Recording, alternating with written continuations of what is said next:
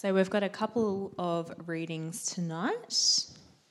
Um, the first reading is from Exodus chapter 6, verses 1 to 8. So if you've got one of the church Bibles with the black cover, that's found on page 48. Otherwise, it will also be up on the screen. So, Exodus 6, beginning at verse 1. Then the Lord said to Moses, Now you will see what I will do to Pharaoh. Because of my mighty hand, he will let them go. Because of my mighty hand, he will drive them out of his country. God also said to Moses, I am the Lord. I appeared to Abraham, to Isaac, and to Jacob as God Almighty, but by my name, the Lord, I did not make myself fully known to them. I also established my covenant with them to give them the land of Canaan, where they resided as foreigners. Moreover, I have heard the groaning of the Israelites, whom the Egyptians are enslaving, and I have remembered my covenant. Therefore, say to the Israelites, I am the Lord, and I will bring you out from under the yoke of the Egyptians. I will free you from being slaves to them and I will redeem you with an outstretched arm and with mighty acts of judgment. I will take you as my own people, and I will be your God. Then you will know that I am the Lord your God, who brought you out from under the yoke of the Egyptians. And I will bring you to the land I swore with uplifted hand to give to Abraham, to Isaac, and to Jacob. I will give it to you as a possession I am the Lord. And then our second reading comes from Galatians chapter 3, verses 10 to 14. So if you've got a black church Bible, that's on page 944. So Galatians 3, beginning at verse 10. For all who rely on the works of the law are under a curse, as it is written. Cursed is everyone who does not continue to do everything written in the book of the law. Clearly, no one who relies on the law is justified before God because the righteous will live by faith. The law is not based on faith. On the contrary, it says, the person who does these things will live by them. Christ redeemed us from the curse of the law by becoming a curse for us. For it is written, Cursed is everyone who is hung on a pole. He redeemed us in order that the blessing given to Abraham might come to the Gentiles through Christ Jesus, so that by faith we might receive the promise of the Spirit. This is the word of the Lord. Thanks, Tash. Let's take a moment to pray as we look at God's word together. Heavenly Father, thanks that you uh, speak words of life and hope and truth to us. Uh, would you give us open hearts to know you better as we uh, reflect on your word now? Amen. Raju was a 12 year old boy who enjoyed his schooling and loved his family. Uh, his family lived in desperate poverty, uh, affected by disability and so when a local farmer offered Raju work during his holidays, they jumped at the opportunity. But their joy turned to despair when Raju never came home. Instead, he spent the next eight years in forced labour, a type of modern slavery where people, often children, are held against their will, often lured uh, by a tempting uh, offer, but they're made to work for next to nothing uh, the, it's justified as being to pay off a supposed debt uh, that is astronomically high and impossible to pay off. And so, vulnerable and without help, Raju had nowhere to turn. Even though he tried to escape, each time he was dragged back, and the conditions and the beatings got worse. His situation is a modern day example of slavery, of the kind of situation that led to our reading from Exodus 6, where we see uh, that God is the Redeemer. And God reveals something really significant about himself. Uh, tonight is our final week in our series, like Rosie said, uh, in our series, God is, we are. Each week we've reflected on a different aspect of God's identity and how that's good news for us and changes who we are. In week one, we saw how God, the Creator, makes us in His image to reflect who He is. In week two, we saw how God the Father adopts us as his children through faith in Christ, gives us a place in his family. Uh, week three, we saw how the Holy God shares his holiness with us and cleanses us from all evil and shame and defilement. And last week, Ali preached to us about how God is love and how he generously pours his love into our lives.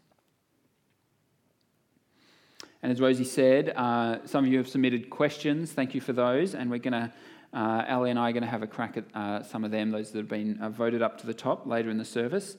Um, so stay tuned for that a little later on. Tonight we're looking at how God is the Redeemer, uh, the one who rescues us. 12 year old Raju needed redemption. Right, he needed redemption from slavery on that farm. Uh, so too did the people in Exodus 6. In that case, it wasn't just a single child, it was a whole people group, the, the Hebrews, the descendants of Abraham, who were in slavery. Their ancestor Abraham had received a promise from God, a, a covenant, a binding commitment, that he would be blessed by God, that he would have a large family of descendants, a land of their own, and that they would be a blessing to all the people of the earth. And you can read about that in Genesis, uh, particularly chapter 12. But a few hundred years after Abraham, this is not the situation. They are not experiencing their land and their blessing.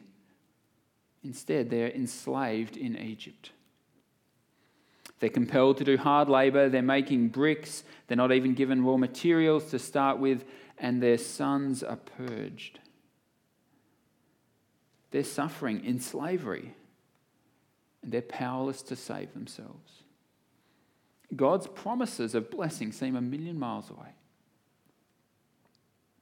But we're told God remembers his people. He remembers his promise to them. He doesn't forget them. He promises to redeem them, to, to rescue them out of this desperate, helpless situation. He says to them in verse 6 I am the Lord, and I will bring you out from under the yoke of the Egyptians.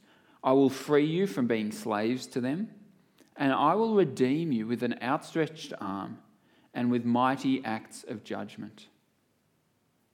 God remembers his promise to Abraham, and he makes a new one here to rescue his people, to redeem them from slavery.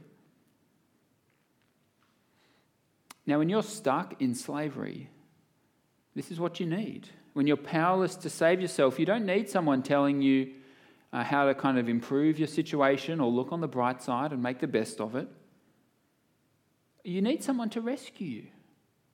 And that person needs two things. Firstly, they need to be powerful. Look at how many times God emphasizes his power and his might in that passage in Exodus chapter 6. He refers to his mighty hand twice in verse 1. In verse 2, he is God Almighty. And in verse 6, we see why God needs to be powerful because rescuing Israel will, will require mighty acts of judgment. God is going to use his power to execute just, uh, justice against Pharaoh, uh, to, to judge him for enslaving his people. God needs to be powerful because slave masters, uh, you might know this, they're not typically inclined to let their slaves go, right? They don't just say, Oh, you want to leave? Oh, I didn't realize. I'm so sorry. Yes, that's fine. Off you go. Do they? The slavery works because the master has the power to compel the slave to stay and to work. And so it's going to take a greater power to judge the slave master, to compel them to release the slave. But great power isn't enough. You also need compassion. Because if God didn't care about his people, if God uh, didn't have compassion for them, then it wouldn't matter how powerful he was, he wouldn't rescue them. But it's not the case. God does listen to his people. In verse 5, I've heard the groaning of the Israelites whom the Egyptians are enslaving, and I've remembered my covenant. God hears their groaning and their suffering. He remembers his commitment to them. He doesn't close his ears or turn away, he listens to them. He hears, he acts with power and with compassion. And as you read on in Exodus, uh, you see God deliver on this commitment. He uses his mighty power to defeat and to judge Pharaoh. And at the same time, he shows his compassion to rescue his people through that judgment. And he brings them into new life. He redeems them for himself to be his beloved people. He gives them a new life. And as he does this, we see something so important about God. We see that he is the God who redeems. He is the Redeemer, the one who rescues from slavery with power and with compassion. Because this is what redemption is all about it's rescue from bondage for a new life, from bondage for new life by a powerful and compassionate Redeemer. It's what those Hebrews needed. It's what Raju needed. And the scandalous claim of the scriptures is that it's what you and I need. The Bible says we need redemption, each one of us. That means that God's verdict on us is, that without his intervention, you are enslaved and powerless to save yourself, powerless to escape. I want to let that just settle in for a moment. God's word claims that all people need redemption. How does that sit with you? I suspect for some of us, we know this is true. Maybe you're trapped in your circumstances. You can't see a way out. It might be addiction or unemployment or debt, it might be mental illness. This can be one of the features of depression that uh, we feel trapped and you can't actually see any options for change or escape. Some of us know we need to be rescued. And if that's you, God sees you in that. He has power for you and He has compassion for you in that.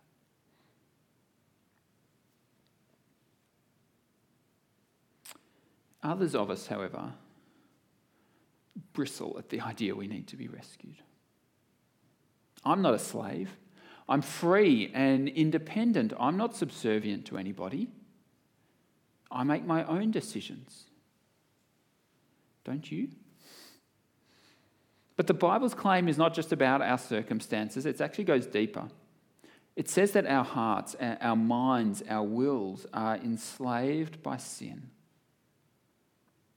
What does this mean? Well, it means that sin is a power that holds us captive. It's not just some small naughty acts that we might commit from time to time. It's a power that, that grabs our heart, that shapes our desires and directs our decisions. And it leads us to live lives for ourselves, uh, or perhaps for for family or for friends or for career or for experiences, for anything else, actually, other than God. And because we're living for that other thing, for, uh, for something else more than God, we actually become enslaved to that thing. We, we believe that that is what we really truly need, not God. So we become enslaved to it. And we're unable to please God. We might still try to please God. We might try to be good and to follow the law. This is kind of the religious way to be enslaved to sin. Uh, here's what Galatians says about that in verse 10. it says, All who rely on the works of the law are under a curse. As it is written, Cursed is everyone who does not continue to do everything written in the book of the law. So here's the problem if you're trying to please God by keeping laws You can't do it. You can't do it. As much as your life might look good, do you really love God with all your heart and mind and soul and strength? Do you truly love your neighbour with the same urgency and compassion with which you love yourself? I don't. Trying to please God by being religious uh, and, and following laws is, is a recipe not actually for pleasing God, but for being cursed, it says, for enslavement.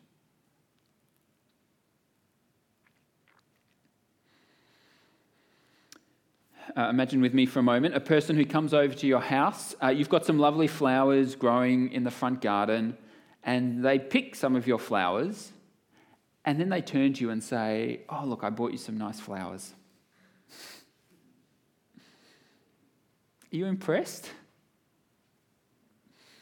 maybe it's a nice sentiment, but uh, actually, they're claiming as theirs to give something that, that really belongs to you. Uh, and by breaking it off, well, now they've killed it, and they could have left it on the bush for you to enjoy. Isn't that kind of what we're doing to God? We offer Him our gifts and our good deeds as though they're ours when really we can only do them because He created us in the first place and gave us the breath to breathe and the opportunity to do those things. It's all His to start with. I don't think we're, we're going to impress Him. That's the, this is the religious approach to trying to escape from slavery to sin. It's kind of like trying to climb a greasy pole, escaping from sin in our own strength by being good. It, it doesn't work. Uh, but then there's others of us, uh, this is not what we believe or what we try and do. We're not trying to uh, religiously escape slavery to sin. We're actually trying a different approach, uh, what you could call the irreligious escape from sin. We reject the whole idea of a law that governs us. Because the law itself is the problem, right? And so we overthrow uh, the law, we reject that kind of external authority that might uh, lay a claim on me. And so we can say, I'll be free. I'll decide for myself what's good and bad, what's right and wrong. I'm the supreme legislator and judge, as it were. We use our autonomy to try to escape sin by denying it. And perhaps for a while we think we've been successful, but autonomy brings in other problems. Uh, firstly, it traps us in loneliness. Because if you make the sole authority uh, in your life yourself, if you are the sole authority, then what place is there for other people in your world? Either they'll be a threat to you because they uh, might have different views of what is good and bad, or you can admit them to your friendship only while they agree with you. And so your community relies on everyone agreeing. But when everyone is their own individual moral judge, that's incredibly fragile. Your community won't have deep roots. And you'll actually be trapped in loneliness, living at arm's length uh, from people, lest their autonomy threatens yours. The second problem with autonomy is that it actually overestimates our ability to choose and to do what's good. uh, how often I've thought to myself, wonderful, I've got a few spare quiet minutes to sit down and do something restful or worthwhile um, and just to have a little mental break. And then uh, 10 minutes later, or maybe it's half an hour, I realised I've frittered it away in scrolling through Facebook or down some rabbit hole on YouTube. And I can see a couple of knowing smiles. Right? We're, we're lured and influenced far more than we would care to admit. We actually need to have some helpful boundaries and limits to our autonomy. Boundaries that are going to help us flourish. Limits that, at first glance, might seem like they reduce our freedom, but actually help us to flourish and to make the most of our freedom. Limits that help us choose what's best. We need some constraints on our autonomy. So the religious version of escaping from sin doesn't work. You can never be good enough. And this irreligious approach of autonomy doesn't work uh, because it leads to being trapped in loneliness. It overestimates uh, your power to choose what is good. And in fact, I'd add if there is a God, uh, if there is a God to whom we're accountable, it actually leaves you awfully exposed as a, as a usurper, as someone trying to claim his throne by making yourself the chief authority in your life. So, neither of these approaches are going to work. And in fact, this shouldn't really surprise us because uh, each of these approaches relies on our own efforts and putting ourselves in uh, as the one who's going to save us. But if we're truly enslaved by sin, well, we're not going to be able to rescue ourselves. We're going to need a powerful and compassionate Redeemer, aren't we? We're going to need someone who can judge sin and rescue us. We need to be rescued.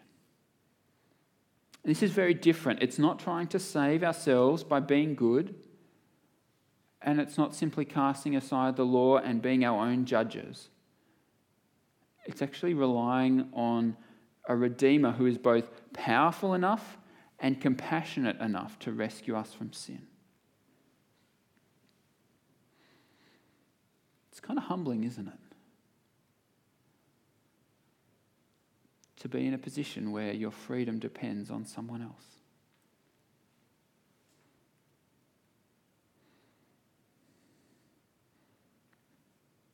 Raju can't save himself from slavery. The Hebrews couldn't save themselves from slavery in Egypt. If you're drowning at sea, you've been sucked out by a rip. You can't save yourself. All you can do is to wave and call out and hope that the lifesavers will see you to hope that they'll have compassion and that the little red dinghy will come flying over the waves to rescue you. And if it does, if the lifesavers appear, what are you going to do? Will you keep thrashing around in the water and trying to save yourself and swimming to safety? Are you going to say, Oh, thanks for coming, but it's fine. I've got it from here. I'm all good. I can swim. No, you're going to do exactly as they say. You're going to let them help you into the boat. You're going to lie down and let them drive. You're going to say thank you, probably more than once. You're going to be eternally grateful for this new lease on life. In fact, it might be the start of a lifelong friendship. I imagine that a really incredible bond would form between you and them uh, that would always be there after that. In Raju's case, it wasn't a red inflatable dinghy. Uh, it was a team of government officials, police, and lawyers and social workers from international justice ministries. They came to his rescue. They freed him from slavery. They uh, judged his oppressor and they set him up in a new life. And then they shared his story. And what about for us? Will you cry out to God for rescue? Don't keep thrashing around and trying to save yourself. Cry out to our powerful God for mercy. He is powerful and He is compassionate and He has sent His Son to rescue you. Galatians 3:13 from our reading says, Christ redeemed us from the curse of the law by becoming a curse for us. For it is written, cursed is everyone who's hung on a pole. Jesus has come to rescue you. He, he took your place. He took the curse that was yours and made it his own. That's how much he loves you. That's his compassion for you and, and he's powerful. Uh, this curse couldn't hold him. He died on the cross, yes, and then he rose to life again. He defeated death. He defeated the power of sin that enslaves you. And if you call out to him for mercy, freedom is yours. A new life of blessing is yours. As verse 14 puts us, He redeemed us in order that the blessing given to Abraham might come to Gentiles through Christ Jesus, so that by faith we might receive the promise of the Spirit. Remember that blessing that God gave to Abraham that he would be blessed, that he would have a land and be a blessing to the whole world? Well, because of Jesus' rescue, that blessing isn't just for Abraham's children now. It, it's for Gentiles, it's for non Jews as well. It's for you and for me and for all who call out to Jesus for rescue. We are rescued people and we have a new life to live. And so now there's a deep bond between us, a, lasting friendship with Jesus. We're no longer enslaved. And nor do we just sort of flip over and become oppressive slave masters either. It's actually just a whole new paradigm. We are friends of God we are loved by Him. We're children of God.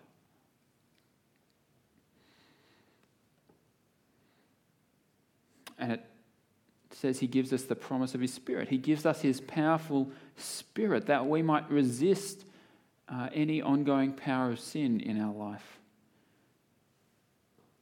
And so we might enjoy His presence with us always. We're, we're bound to Him. Well, friends, if God is the Redeemer, then you and I and all who trust in Jesus are fundamentally rescued people.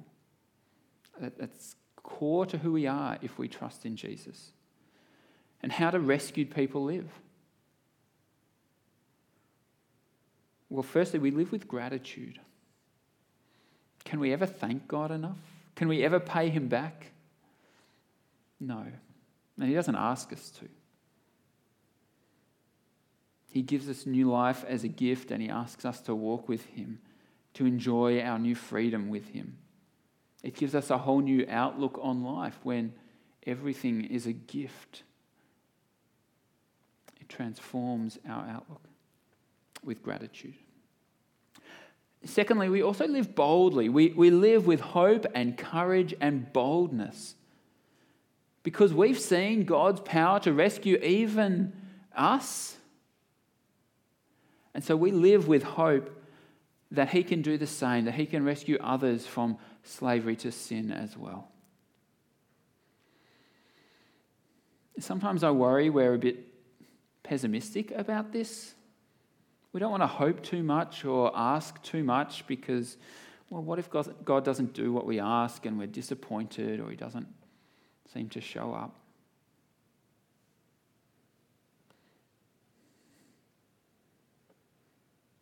But what if we prayed bolder prayers?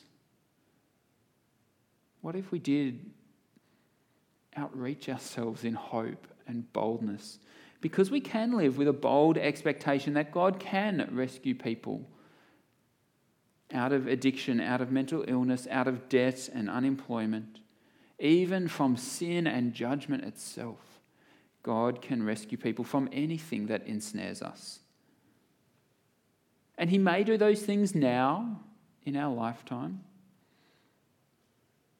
And He may work through ordinary means and uh, established science and healthcare. Or He may wait until Christ returns when all evil powers are finally judged and defeated, when our bold hope will be realized but sooner or later, there will be no more slavery or oppression. Sin's days are numbered. God's freedom will reign, and you and I, along with thousands of rescued people, will sing the praises of our great Redeemer. So let's be bold in praying that we would see God's redemption and power at work in new ways.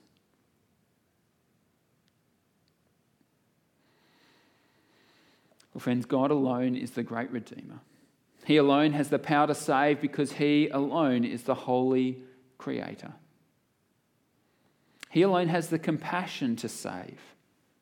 A father's love wide enough for the whole world.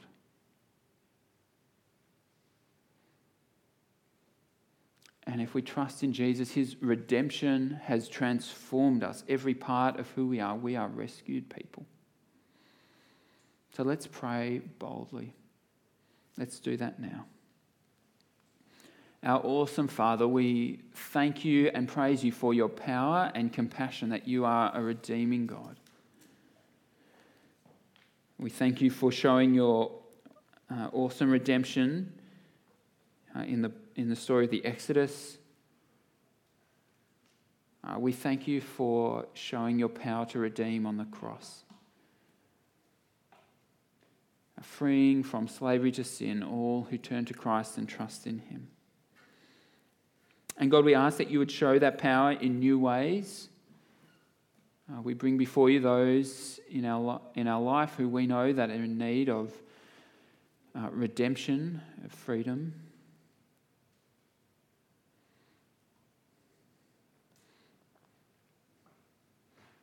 And Heavenly Father, perhaps there are some of us here who are asking you for the first time for redemption, who are looking for Jesus and asking uh, to be saved from the power of sin. Thank you that Christ became cursed for us that we might be blessed. Thank you that he has redeemed us through his death on the cross. We turn away from sin and we look to him. Would you help us to live the new life that he's saved us for in the power of your Spirit? We look forward to that day when we'll see the fullness of your redemption and your freedom in every way. In Jesus' name, amen.